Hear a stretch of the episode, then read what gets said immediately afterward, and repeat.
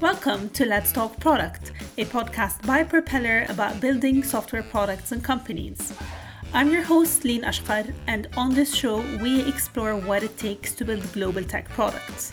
We cover everything from user experience to customer obsession, product strategy to scaling software.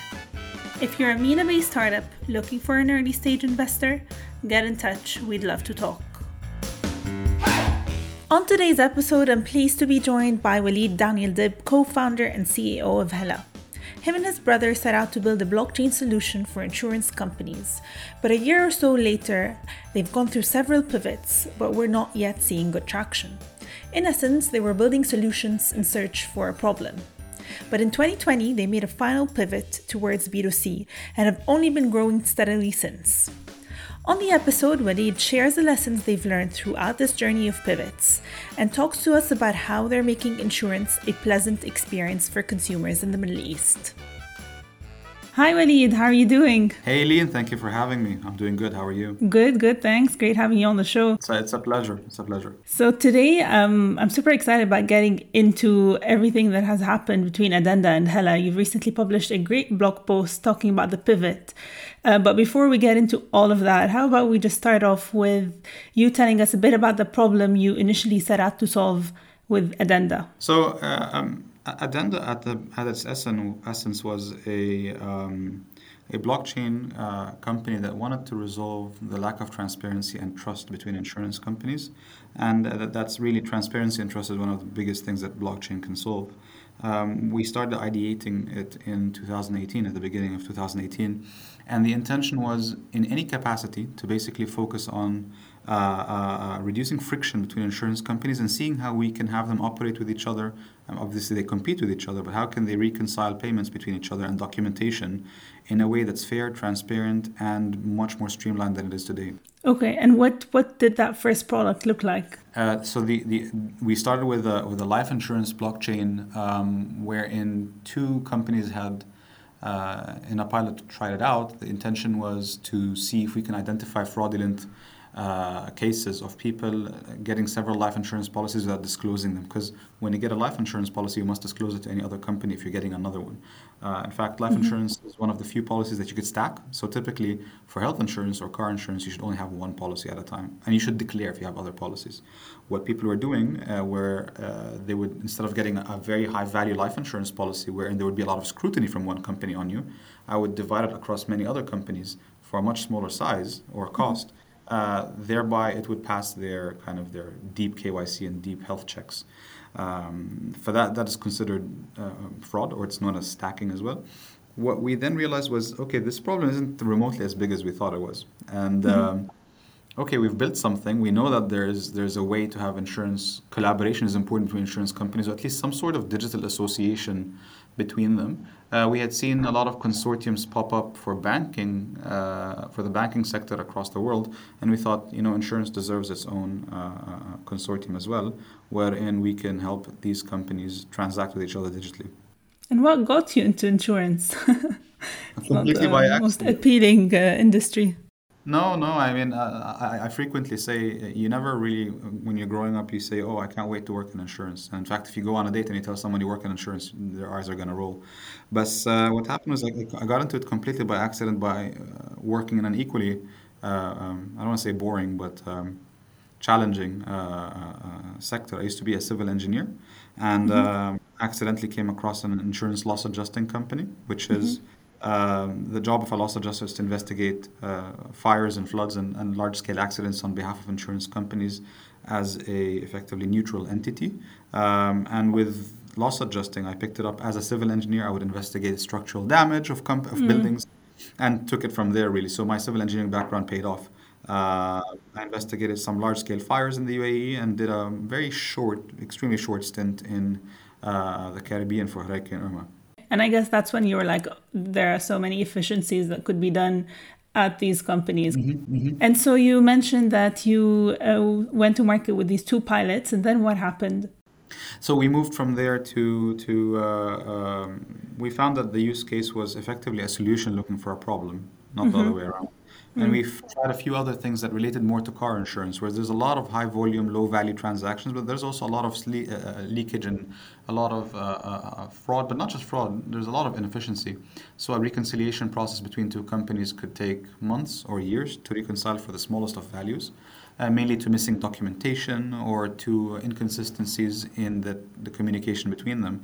Um, the, the, uh, the, churn rate, or I want to say churn, the, the turnover rate of these companies' claims teams are typically high, which means whoever was your predecessor, you don't know what he had or what you owe other companies and what they owe you. There's a complex web of 60 odd companies, insurance companies in the UAE, 45 of which or 40 something of which do uh, motor insurance.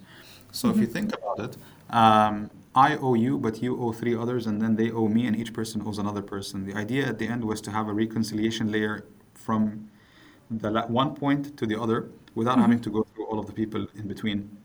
Okay. And, and you, you said that it was more of a solution trying to find a problem. So I'm guessing there wasn't a lot of uh, excitement maybe from the insurance companies, or were they just like not willing to try it out but not willing to pay? Is that what happened?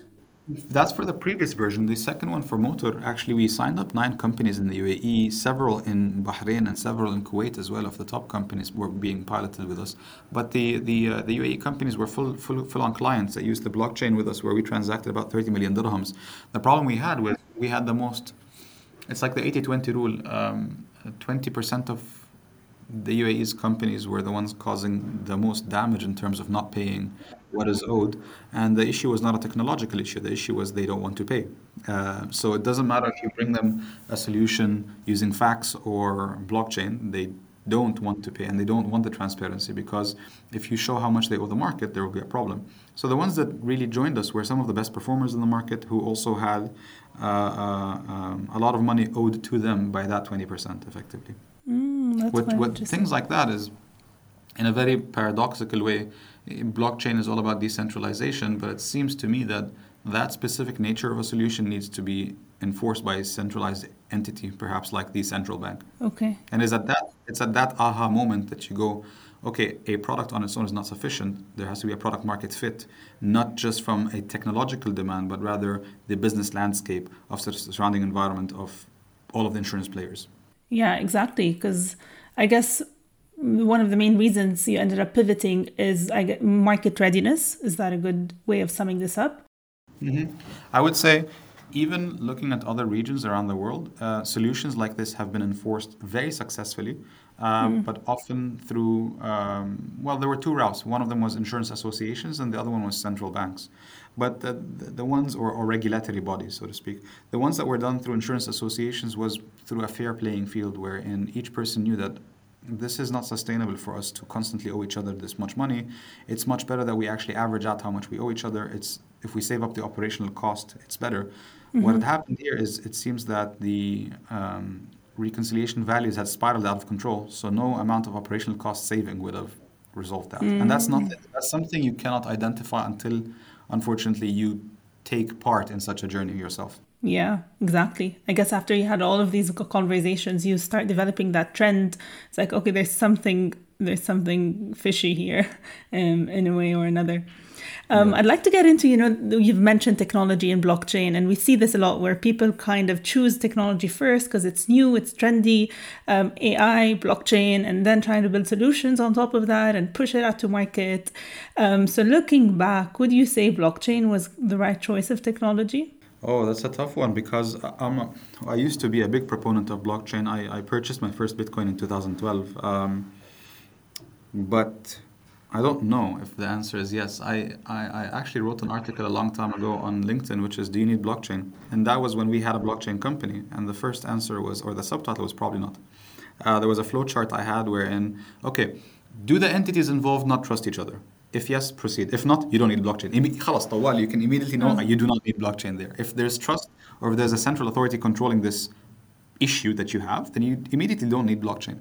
Yeah. The, the trouble I'm facing is there was a craze, and there still is another wave now, of everything needs to be on the blockchain. The blockchain can resolve everything. Um, if, if, if all you have is a hammer, then everything is a nail. And uh, I think we shouldn't think technological first. We should think problem. What is the problem that you're facing? Exactly. And then what tools could you use to resolve that? Are the tools business tools or are they regulatory tools? Are they technological tools? Mm-hmm. You can't be a maximalist in one uh, uh, area and forget about everything else. And you know, I don't want to be a technocrat who just says, okay, the world will be resolved via blockchain. How? Why? Why not? You know, um, without going straying too far. I mean, there's a lot of people who are talking about voting systems on the blockchain. Okay, cool but maybe that's one of the few use cases that I would think on a, on a widespread level outside of cryptocurrency that would be useful. Um, another one which I don't agree with was, for example, having land on the blockchain. From a product perspective, if, if, if you're in a country that is in a certain location around the world where um, it's ruled by a dictator or it's a, a, somewhat corrupt country, if they mm-hmm. decide to go on the blockchain and you're, you have proof of ownership of a land lot there, it doesn't matter if you have proof of ownership. If whoever the powers at be wish to take that from you, they can do so. So blockchain resolves the problem at a technological level, but it doesn't really matter at all at a socio-economic or political level. And that's what I want to focus on. Mm. And so with the new pivot and Hella, which we'll get into now, is there any blockchain component or did you just put no. that aside for now? Okay there's no blockchain component and there's also by design no ai component i i, I found that um, a lot of people use the word ai for everything and uh, I think we need more data. we, we need more data in what we're building before I can have AI. So, for example, I want to be able to resolve claims very rapidly, but maybe AI is not the way to go. Maybe mm-hmm. at the beginning, to build the proper foundations of identifying data sets, of identifying what type of claims, what frequency of claims are there. So, what we're using is clean data structures, but that's not a sexy term to use. Um, data segregation, not a sexy term to use. AI is. Uh, no, not we, really. I think VCs we're, we're at this point where um, we, we we're developing this allergy to any pitch deck that says AI, machine learning, and blockchain all in one slide. Yeah, AR VR maybe. Like, AR VR maybe. I can I can I can I think AR VR. Look, I think all of these technologies are awesome. All I'm saying is do not implement them at your concept stage. Implement them when you have some kind of solution that has an urgent need for them. Exactly, exactly. Yeah, I'm referring to all of these, you know, idea stage pre-seed decks. Um, but yeah, let's drop into Hala. So tell us about the pivot, the, the big pivot, you know, after you were like, okay, I'm done with this, with the blockchain insurance companies. What did he end up building? So the idea of Hala was listen, we've been servicing all of these insurance companies for so long, and now we know where their weaknesses are. We know the kind of legacy systems that they operate in. We know what their challenges are, and we saw that we could resolve the vast majority of these challenges. They have insanely high operational costs. So we hit two birds with one stone. We wanted to make insurance lovable for the target audience, i.e., the consumer, mm-hmm. and we wanted to make it easier, cheaper, and faster to operate internally, i.e., as an insurance company. Uh, we are not an insurance company. But what we are as an insurtech is a uh, machine that intends to build the best core system or build a full stack insurance company, get regulation, get reg- the needed regulation to do so uh, with time, and uh, uh um, kind of focus on being more of a camel than a unicorn. So I want to be able to survive step by step with the products we launch, whether it's home and motor insurance, which is what we're doing now. We're a B2C company.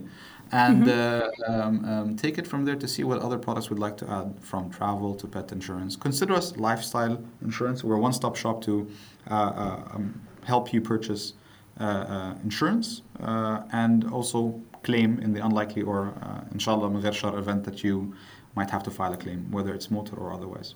Okay, okay. Let's let's get into all of that. So maybe if you can kind of walk us through a customer's journey um, with Hala compared to how they would usually buy insurance, which I guess a lot of our listeners are kind of familiar to. So now, how how does what did you change? You know, end to end journey. Let, let's look at the end-to-end journey of today's insurance. Um, in the UAE, I'm going to just use UAE numbers if you don't mind. I think somewhere, I, I want to assume, around 80 to 85% of people buy their insurance offline and 15% of people buy their insurance uh, online. Let's focus at the 85%. Um, the vast majority of them, they've got a guy. You know, you, mm-hmm. I've got a guy. I've got a guy. I just give him my. and I don't know if you should have a guy for insurance because you don't have a guy for banking. You don't have a guy mm-hmm. for credit cards. You don't have a guy for other things that your life depends on. So from there, it goes to that guy that you have. He goes around, gets the best policy he can get, but gets a few quotations for you, shows them to you, you say okay, and you either communicate via WhatsApp or otherwise. He asks you for all the documentation you need, and he does it on your behalf as, as, as sort of a concierge, which, to be frank, If that's working for you, perfect. But what you're missing out on is any moment that you have to file a claim. Um, where's that guy? Where's your guy? you know, so so there's there's a lot of vagueness there. Uh, um, beyond the quote unquote guy, there's also insurance that's sold via dealerships, insurance that's sold via agents, insurance that's sold via brokers, insurance companies, and just brick and mortar shops you can walk into. What we want to do is in three minutes not only insure you but have you understand the entire journey of what you're actually buying. Did you know this is covered? Did you know that you can actually you know ask for roadside assistance if you have a car? If your car breaks down we can replace your tire uh, you know uh, there is a lot of things that could be done from um, notifying the customer that in case of a claim they can actually opt for a replacement car um, until their car is fixed and that's just for motor insurance so if you go today, or anybody who's listening to this, go to any major insurance company's website in the Middle East.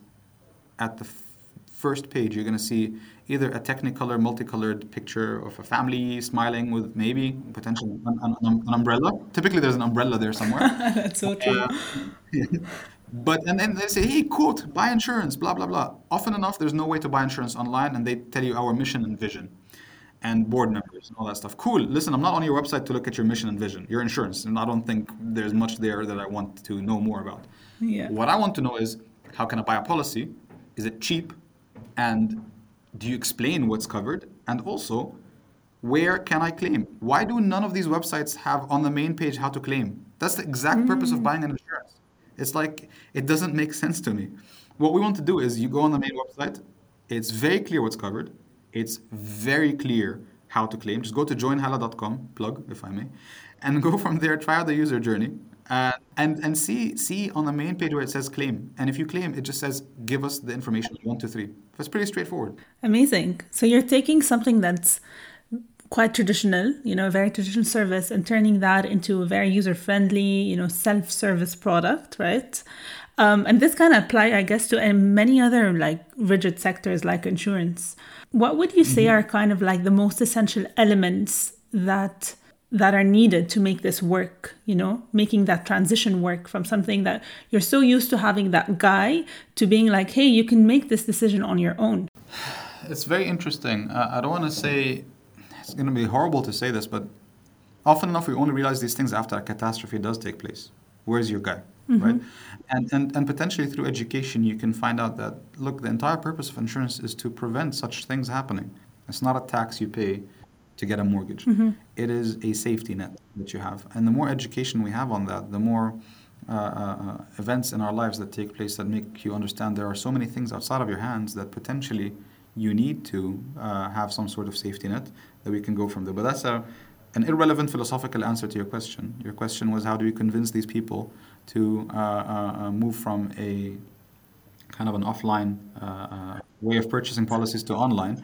And you know, much like how COVID forced people to use contactless payments, um, it's also prevented people from being able to, in some countries, exit their own homes or be able to travel freely. So they had no choice but to use digital measures. Unfortunately, at the time, there weren't many good digital measures to use and insurance, for example. But we took that opportunity to build what we think is the next mm-hmm. step in insurance, insurance 2.0. Um, I think through extreme, heavy brand focus, brand equity awareness, and just showing you how simple it is. I'm not going to make insurance mm-hmm. lovable for you. I'm going to make it tolerable. That's all I want to do. Mm-hmm. Okay, amazing. And a few things that you've mentioned are kind of like transparency um, and, you know, giving them all the information in a very user friendly way. And I guess this is usually in the very small fine print, you get that and you feel like you're missing out on something. So getting all of that super clear on the homepage um, kind of instills that trust, which I believe, you know, right? Buying insurance is something, trust is a big component of that. Um, and if you're removing that guy, you still want, you, you want them to trust Hala. Yeah, there are three pillars in Hala. If you go on even on the, on the homepage, the, the three pillars are very straightforward. We want to be the fastest insurance you can buy, so speed mm-hmm. is very important. We want to be the most infor- affordable we can be for you. So I want to. Um, I know you're price conscious. Um, and we want to be reliable. So reliable mm-hmm. to me translates to trust and transparency, which is why if you click on any of the, um, if you go to the car insurance section or the home insurance section, the first thing you see is what's covered. There are cards that show you if this happens, this is covered. Your jewelry is covered. Your personal belongings, your musical instruments, your if you lose your house and you can't live there because of a flood or sorry, not flood, I mean water leakage, um, then we give you a replacement home. So there's so many things that are covered that we mentioned straight up at the beginning because education as to what is covered is so important, as opposed to saying here's the cheapest quote you could get. Uh, we're open from nine to five on these days. Mm. And you mentioned you're not an insurance company yourself. So these policies, are you working with insurance companies on, on creating new policies? Yes. So they're underwritten by our partner insurance company onshore here in the UAE. Um, mm-hmm. We work very hard on explaining to them from a consumer perspective what the consumer wants. But then they have to do underwriting exercises along with us to see uh, uh, what is the best way forward to build something that's sustainable both for them and for the customer. Mm. So if we were to kind of like go back to that end-to-end journey, initially you're changing the whole onboarding process, the purchasing process, um, making information super transparent and giving you know power to the to the end customer to make that decision um, within a couple of you know minutes. And then mm-hmm. the policy itself is a bit more customer centric as well right? So you speak to insurance companies to kind of uh, mm-hmm. develop more user friendly or customer centric policies. Readable policies basically policies you can read not terms and conditions you scroll past. Mm-hmm, exactly. And and then and then so they purchase and then what happens? How do you activate that? How do how do claims happen with hala yeah, so so once activated, you immediately get an email saying your policy is active. Um, here's what's covered for you. Here's your policy wording. Here's your invoice. Um, if in case of a claim, you simply log on the website. You file a very simple form of what's covered. Uh, sorry, of what happened. So, for example, there's a drop-down menu of what is covered typically, and those are the kind of accidents that you could claim against: fire, uh, water leakage, accidental damage, lost, theft, uh, any kind of uh, case where that happens and then we'll respond to you as fast as we can. What we're actually building right now is kind of a chat interface for our app that we're working on, wherein it's literally like a customer support uh, thing. Take a picture of the damage, show it to us. Okay, can you zoom in closer here? What can you give me a um, and, like a, a, URL to where you bought this from? Uh, do you got any invoices, emails that you could forward to us? So it's conversational and you're up to date. My most important thing is we know that from personal experience, I've already hit my car okay, or I've already damaged my, my thing in my home. All I want to know is what is the status? Where is my claim right now with you? Is it in a folder somewhere hidden in a compartment, or is someone actively working on it? There's a reassurance that we want to provide to the customer that we have our eyes on it. In fact, here are the questions we have for you. Let's resolve this together. Mm-hmm, mm-hmm. Amazing super clear. So you've recently launched Home, right? So you've been focused on motor. You've just recently, I believe, this week mm-hmm. uh, launched home insurance. Mm-hmm. So uh, exciting times for you. Mm-hmm. Maybe you can tell us a bit more of like your vision. Where where is this heading? Yeah. So what we want to do is way down the line, a few years from now, I imagine Hala being a lifestyle insurance where you could bundle up home, travel, motor, pet, liability, cybersecurity, all kinds of insurance, term life insurance, all in one bundle. You check out in one go. You can potentially pay in monthly installments. I just want to change insurance from a annual tax to a subscription based mm. peace of mm. mind. So right now people are paying per policy, and that you want to kind of uh, move that to a all inclusive subscription monthly payment. We're studying what the regulation is for that, and we want to see how we can go about that. But yes, absolutely, that's that's the intention we want to have. Amazing. Well, Walid, thank you so much for coming on the show and sharing your story. Pleasure was all mine, Lee. Thank you for hosting me. Of course. Have a great day. You too. Take care. Bye bye.